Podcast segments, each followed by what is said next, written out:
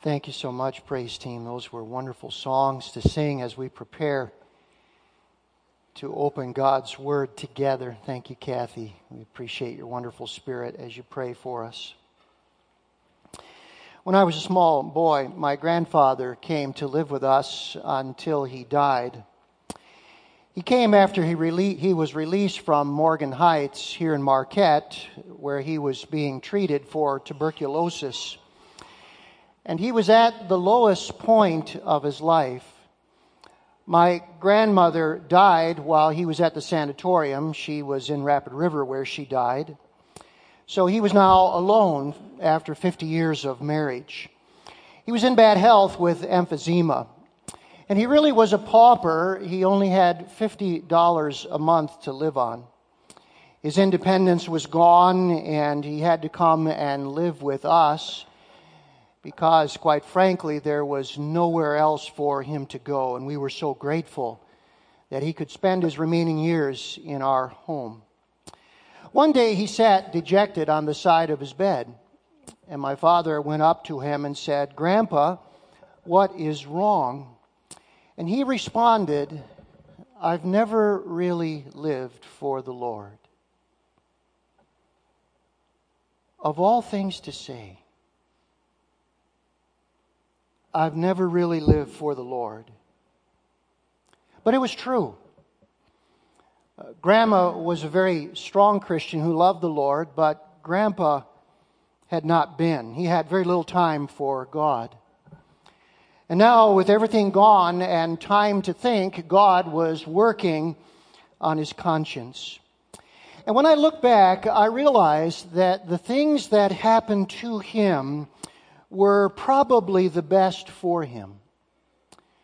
Because God was using those things to deal with his soul and causing him to think very seriously about God. Do you know God will do the same with us? Whether we are Christians or non Christians.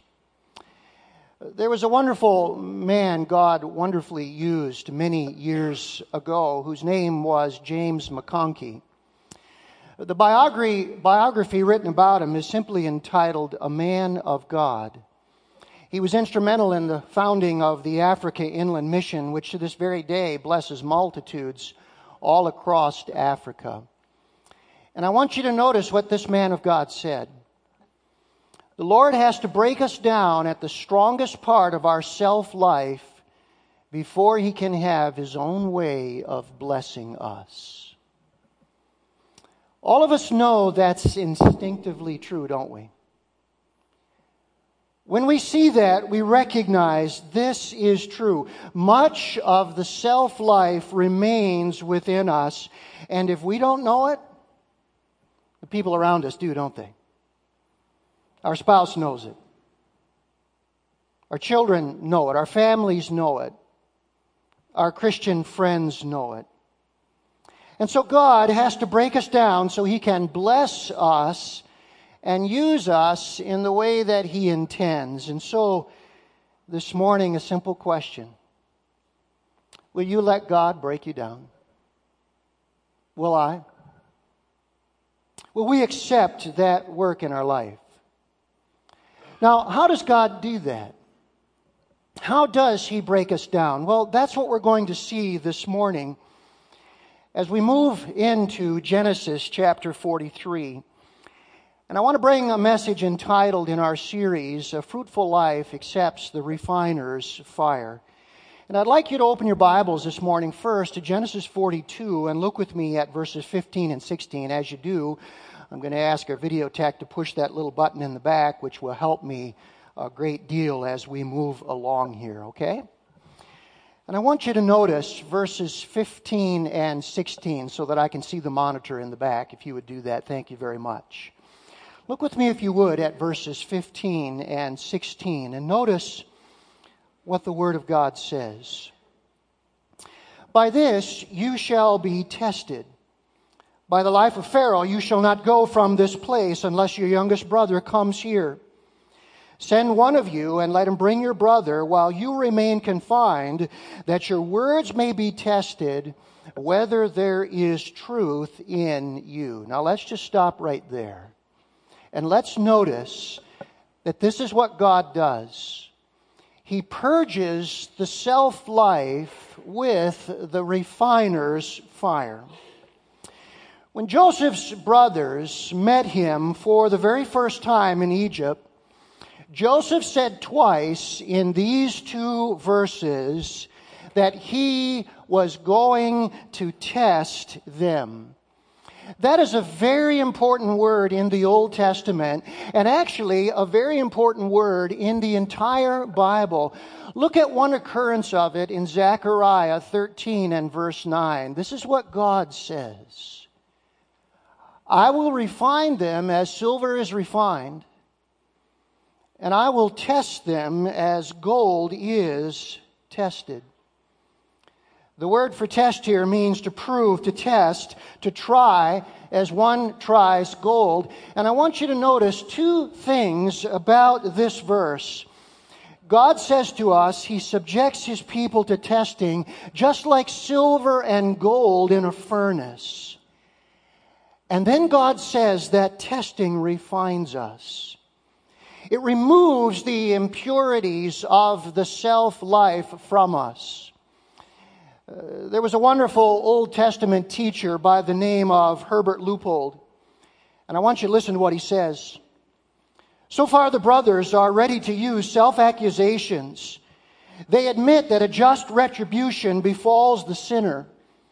They have not, however, consciously broken with their sin, nor has it actually been overcome.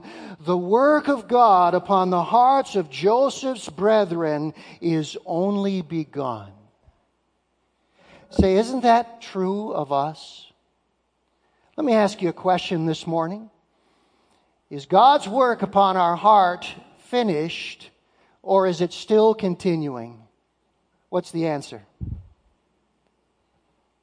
You know, it is still continuing. The Apostle Paul said this Not that I have already obtained this or am already perfect. If that was true of Paul, how true of us, right? And so much of the self life within us still needs to be purged from us and refined away and God will use the refiner's fire to bring about that purging. Now, as we move into chapter 43, what we begin to discover is the kinds of refining fires that God will use. And I want you to notice the very first one in verses 1 and 2. God will use acts of God in the natural realm. Look at verses 1 and 2. Now the famine was severe in the land. And when they had eaten the grain that they had brought from Egypt, their father said to them, Go again, buy us a little food. Say, Jacob is still a problem, isn't he? Uh, this man is still a problem in the family. The way he acts is very immature, he's petulant. He's like a little child, so focused on his own pain that he cannot see the harm that he's bringing to the rest of his family.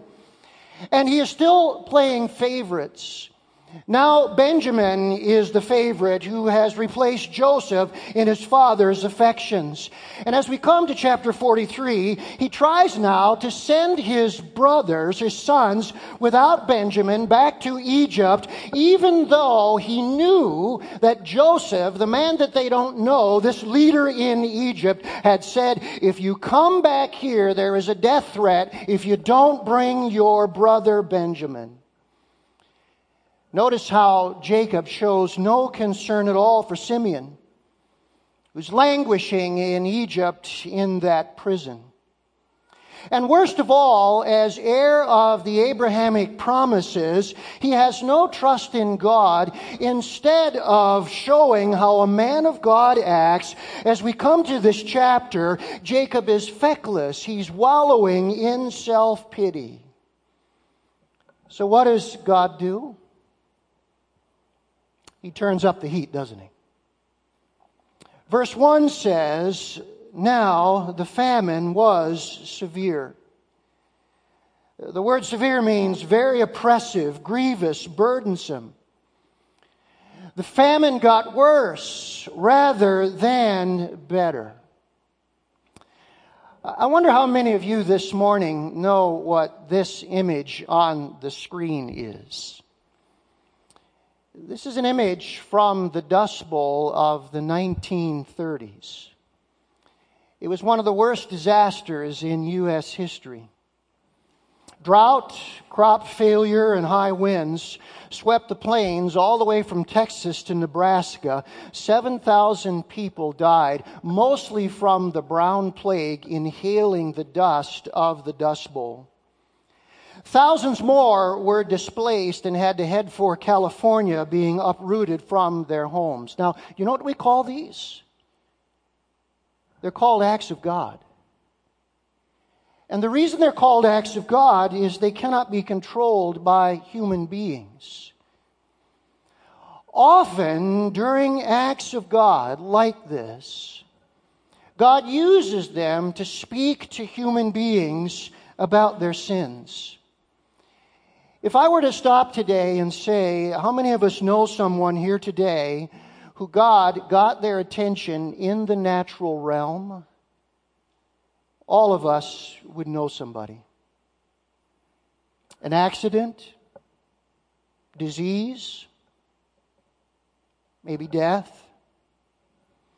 I knew a family, it took a death in the family before the siblings would reconcile. Grudges, hard hearts, lack of brotherly love all began to change when a death occurred in the family.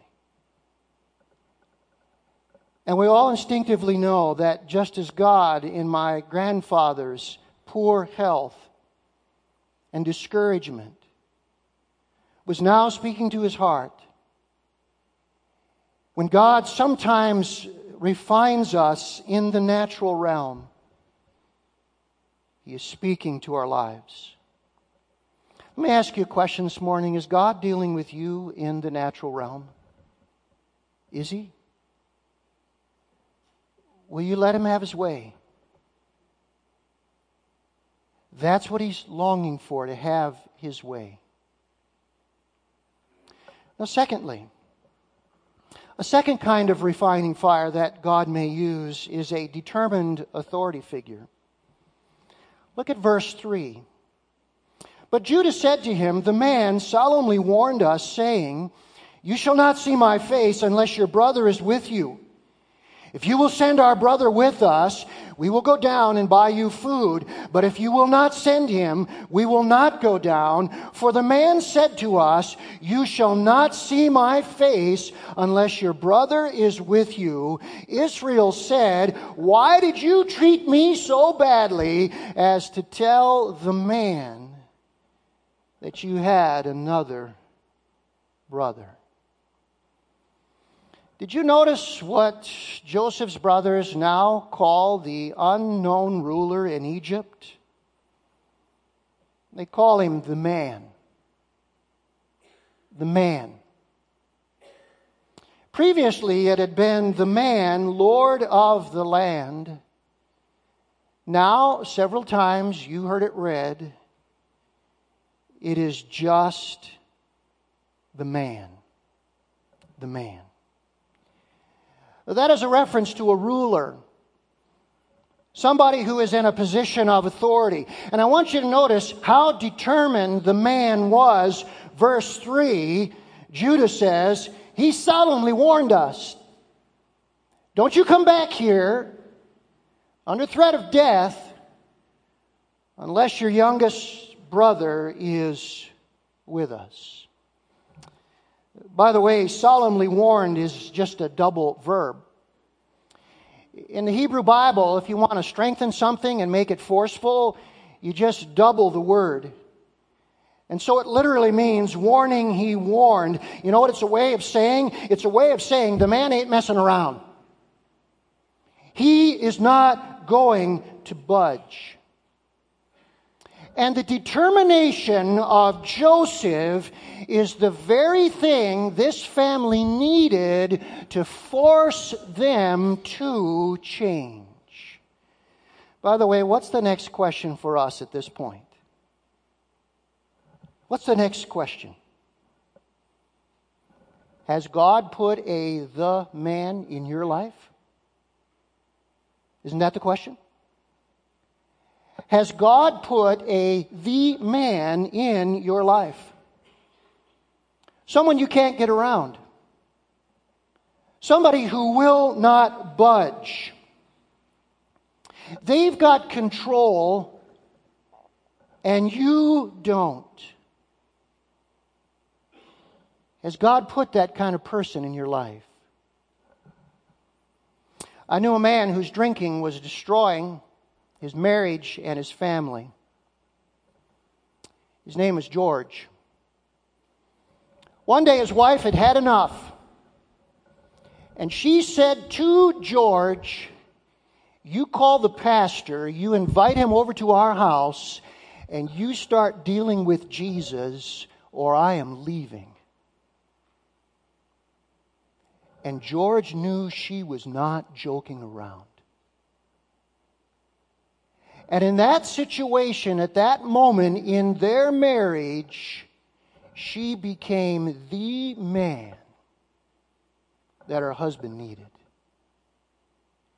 Do you know that began her journey, his journey towards God? And by the time I arrived, they had raised seven children and George was one of the most effective people in our church.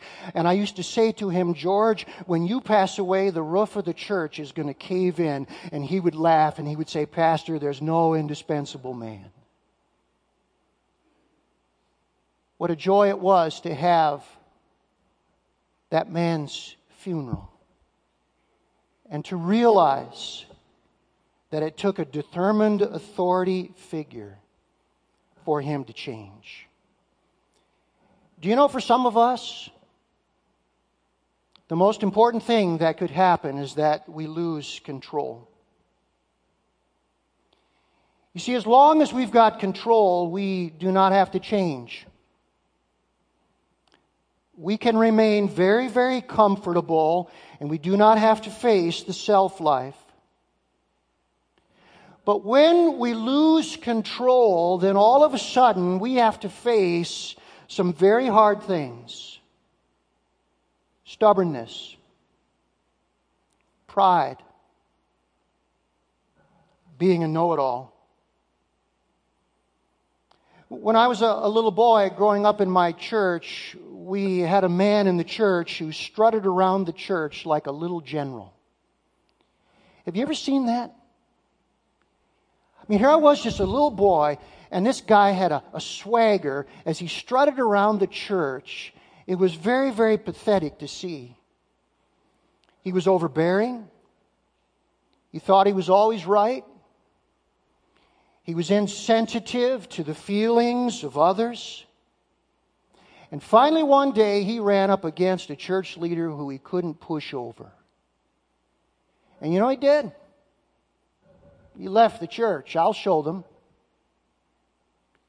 you want to know what? It was the best thing that ever happened for him. In fact, it was an amazing thing when he no longer had control in that church, he started changing for the better. And for the very first time in his Christian life, he really started dealing with the self life he had put off for so many years. Let's ask a very, very critical question at this point. Who is the man God has sent to change you? Who's the man God has sent to change me? Our parents? A spouse? Church leaders? A boss? A teacher in a classroom somewhere. They are not always right, but if God has sent them into our lives to be a change agent and we push them away, we're pushing God away. We're pushing God Himself away. And I know this about God He won't be pushed away, will He? He keeps coming. He keeps coming. You push that spouse away, and, and He'll send a church leader. You push that church leader away, and, and He may send a Christian friend. You push that Christian friend away, and He may send a boss. God keeps coming because he knows the self life has to be dealt with. Now, notice number three God will use unalterable circumstances. Look with me at verse 7. They replied, The man questioned us carefully about ourselves and our kindred, saying, Is your father still alive? Do you have another brother? What we told him was an answer to these questions. Could we in any way know that he would say, Bring your brother down? And Judah said to his father Israel, Send the boy with me, and we will arise and go, that we may live and not die, both we and you and our little ones. I will be a pledge of his safety. From my hand you shall require him. If I do not bring him back to you and set him before you, then let me bear the blame forever. If we had not delayed, we would not have returned, we would now return twice. Then their father Israel said to them, Notice this, if it must be so, then do this. And you know how the story goes. Take some of the choice fruits of the land in your bags and carry a present down to the man a little balm and a little honey, gum, myrrh, pistachio nuts, and almonds. Take back double the money with you. Carry back with you the money that was returned in the mouth of your sacks. Perhaps it was an oversight. Take also your brother. Arise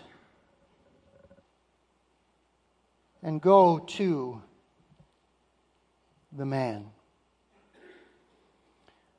What finally made Jacob relent?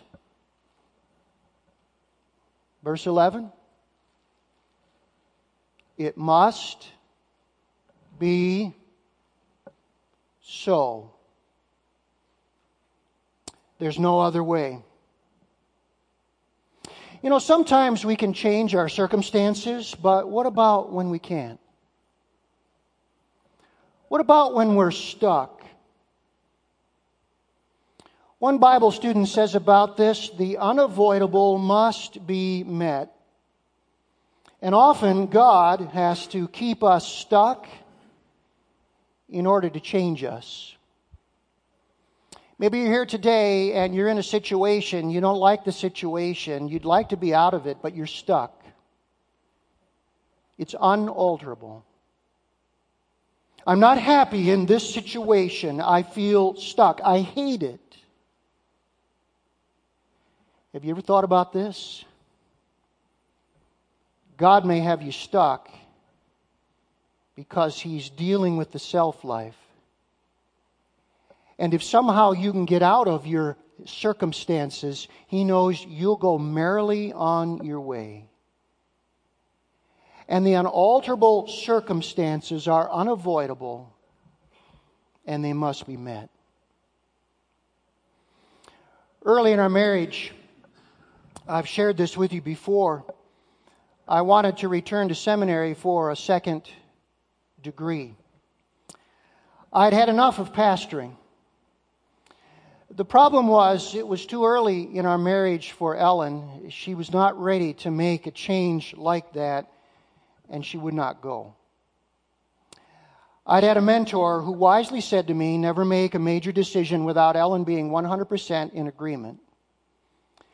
And I have to confess to you, I was not very happy with Ellen. Not happy at all. I felt stuck. But I knew that I would do damage to our marriage if I dragged her kicking and screaming with me, so I stayed for 15 years. And I learned things in those 15 years I could have never learned in a classroom. Looking back, I'm so grateful that God had me stuck. I had to change. And there was no other way. 14 years ago, when God said, I am leading you to another place, Ellen said to me, I wasn't ready to go 15 years ago. I am ready to go now. She said, If God is leading you, I'm 100% behind you. And I was so thankful for the unalterable circumstances that I needed. Let me ask a simple question What has you stuck right now you can't change? What has you stuck right now that you cannot change? Is it a spouse you cannot divorce? Is it a job you cannot quit? You've got to put food on the table. And you have to deal with a strong boss or maybe unpleasant coworkers. How about this one? Is it children you can't give away?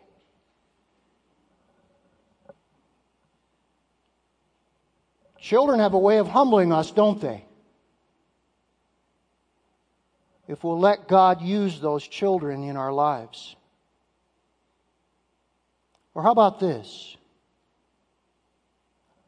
Are you stuck with a ministry that God called you to and you can't walk away from it without disobeying Him? And now in that ministry, you have to change in how you deal with other people. What has you stuck? If you say today, I'm stuck and I hate it, no, you are not stuck.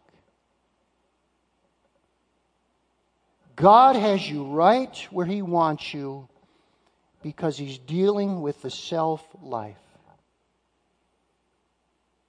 My grandfather may very well have said in those three years, I'm stuck. I hate this.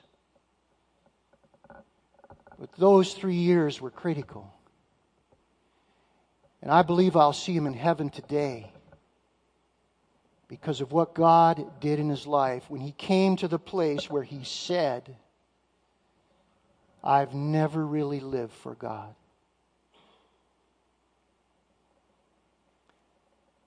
Now, there is a condition here. This is what God does. God uses the refiner's fire to purge us from the self life, but there is a condition, and we have to see it this morning. Look at the condition with me.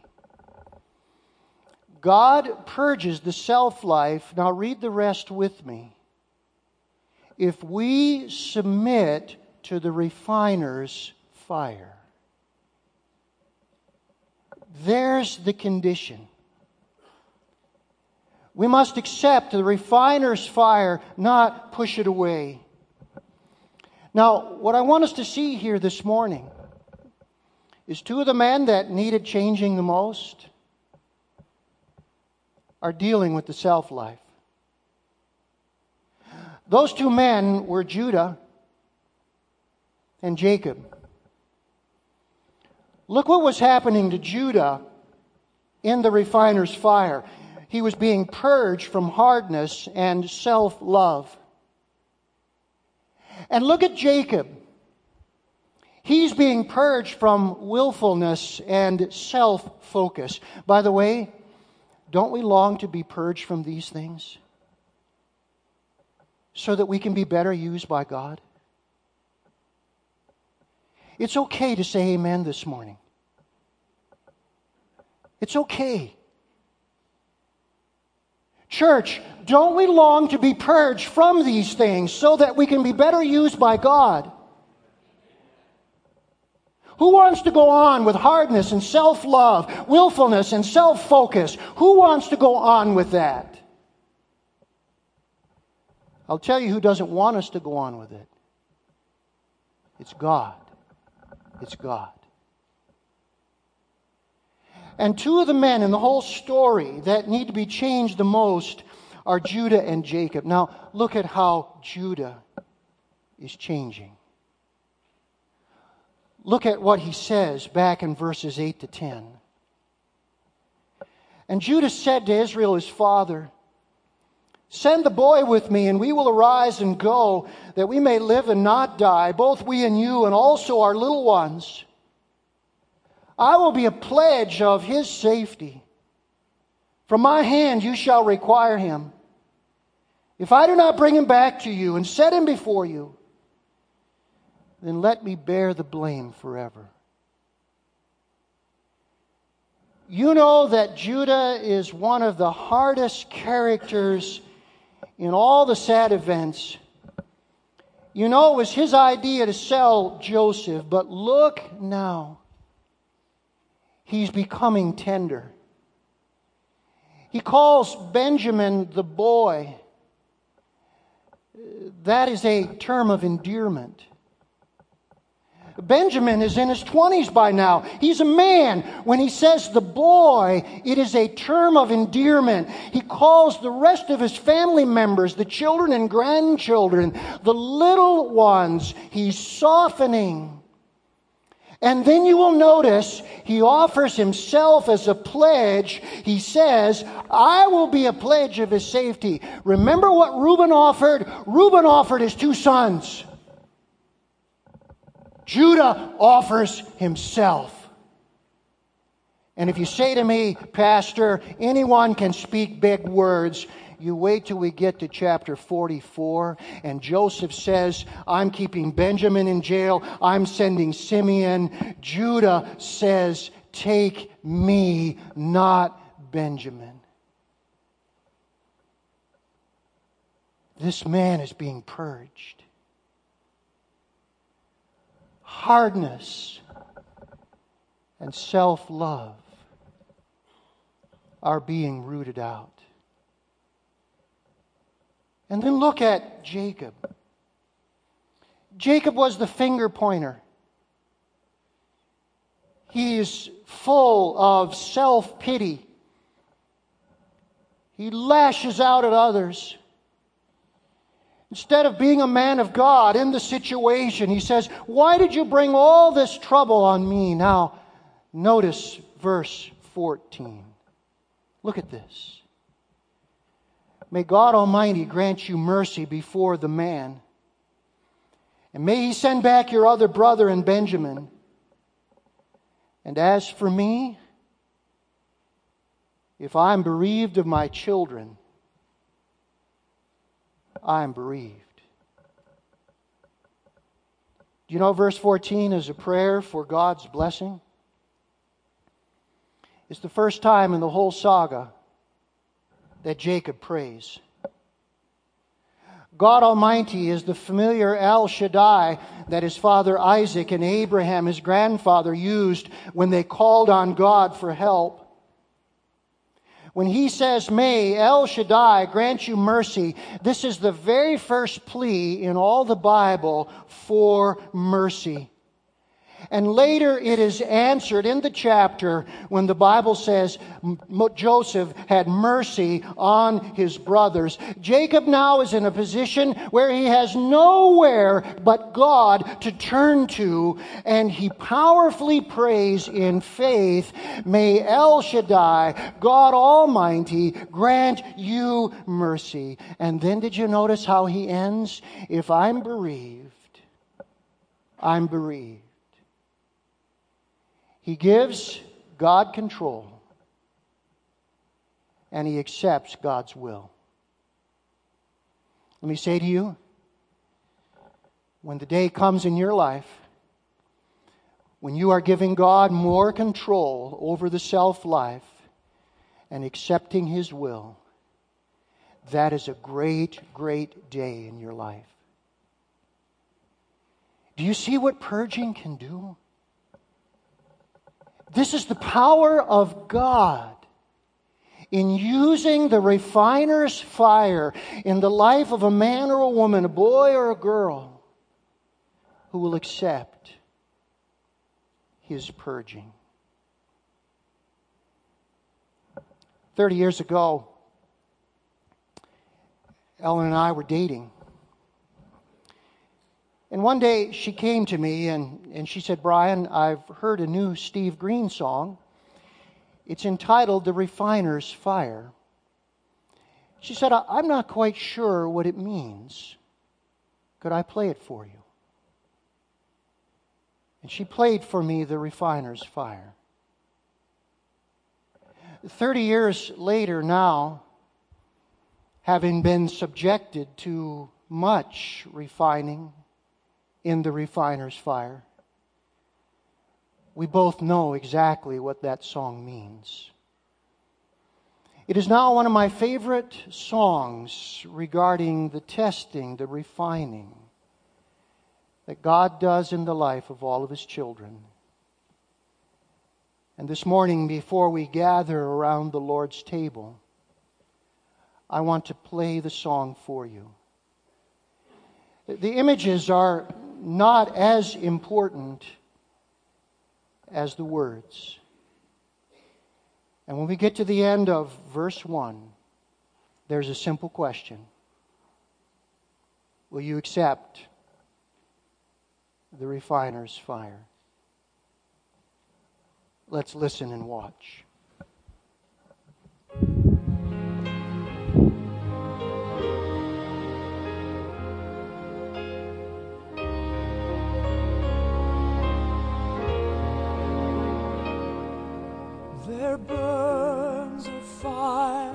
Sacred heat, white hot with holy flame, and all who dare pass through its blaze will not emerge the same.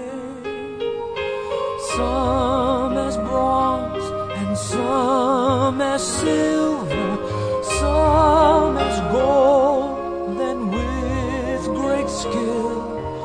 all are hammered by their sufferings. On